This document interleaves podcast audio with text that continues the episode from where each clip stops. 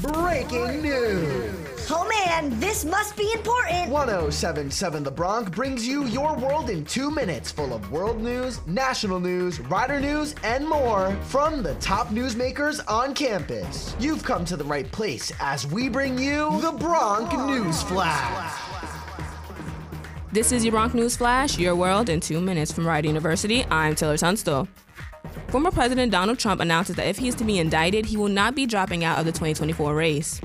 Trump is facing numerous investigations that include several criminal inquiries. Prosecutors in Fulton County, Georgia, have been investigating the effort by Trump and his allies to overturn Georgia's 2020 election results, while the U.S. Department of Justice is investigating the attack on the U.S. Capitol on January 6, 2021, as well as Trump's handling of classified material after he left office. Trump spoke at the Conservative Political Action Conference in Maryland, where attendees named him their favorite presidential candidate shortly before he took the stage.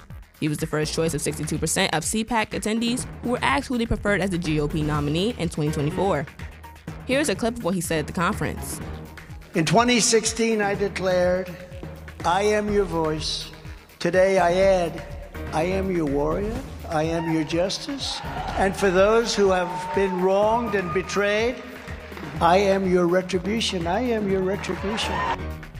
Audio provided by CNN News. Also, in the former president's almost two hour long speech, Trump proclaimed himself as the leader who would save America while working to establish a contrast between himself and establishment Republicans. Chris Rock finally addressed the Oscar slap and made Netflix history on Saturday with the platform's first live global streaming event. On Saturday, Rock headlined Netflix's first ever live streamed event, a comedy special called Chris Rock Selective Outrage, a title he revealed to be a connection to Will Smith. Though he said he grew up loving and rooting for Smith, Rock took time in his routine to slam him and his marriage. After that quick apparent reference to Will Smith slapping him on stage at last year's Academy Awards, Rock saved his jokes about the incident until the last 10 minutes of the show. Here's a clip from the special. I love Will Smith, and now I, I watch Emancipation just to see him get whooped. And a lot of people go, Chris, how come you didn't do nothing back? And you know what my parents taught me? Don't fight in front of white people. Audio provided by KTLA 5 News. The comedian hit on a wide range of topics in the first 50 minutes of the special, including addiction, abortion, racism in America, Meghan, Duchess of Sussex, the Kardashian family, and wokeness. Three children were fatally stabbed and two were injured Friday in an attack at a home in Texas during a Texas Child Protective Services visit. The sheriff's deputies responded to a call at around 4 p.m. local time on South Harris Street in Italy, located about 40 miles south of Dallas, according to Ellis County Sheriff's Deputy Jerry Cosby.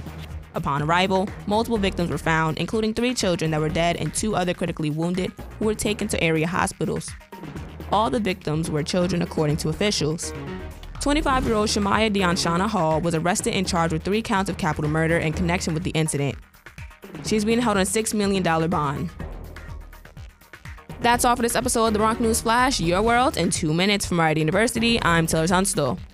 This has been the Bronc News Flash on 1077 The Bronc. Oh man, that was pretty important stuff. Missed your world in two minutes? You can listen to past episodes at 1077thebronc.com slash Bronc News Flash on your favorite podcasting platforms. We'll see you next time as we get back to the biggest hits and best variety only on 1077 The Bronc. Sweet.